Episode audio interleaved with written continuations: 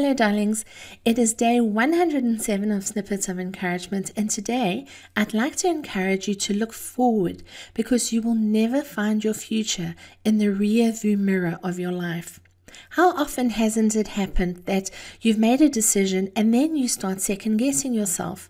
You start wondering, what if? Could I have? Should I have? Perhaps regret sets in, followed by self loathing and judgment. Before you know it, you're so fixated on looking back, you haven't moved one millimeter forward. Speaking from personal experience, I know how awful this is. In the early 90s, I moved to New York City, pretty much running away from myself and or traumatic abusive spiritual experience I had with the church. Unbeknown to me, this experience was a godsend in my life as I met the most incredible people who helped me grow and, more importantly, heal. However, I was pretty much working illegally to keep myself afloat, and after two years of this, I decided it was time for me to return to the real world in South Africa and pick up with my career. I felt positive and inspired with my decision, but when I returned home, I started looking back. I began regretting my decision, and worst of all, I felt as if I had unfinished business in the US. On many levels, this was true, but the truth is, I was too focused on what was behind me to see what lay in front of me. I literally cried each day for six months on my refrigerator.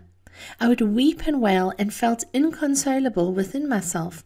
My parents, who were by no means wealthy, offered to buy me a ticket to return to the US, but I knew that having overstayed my welcome for two years, it was utterly unlikely that I would ever be allowed into the country again.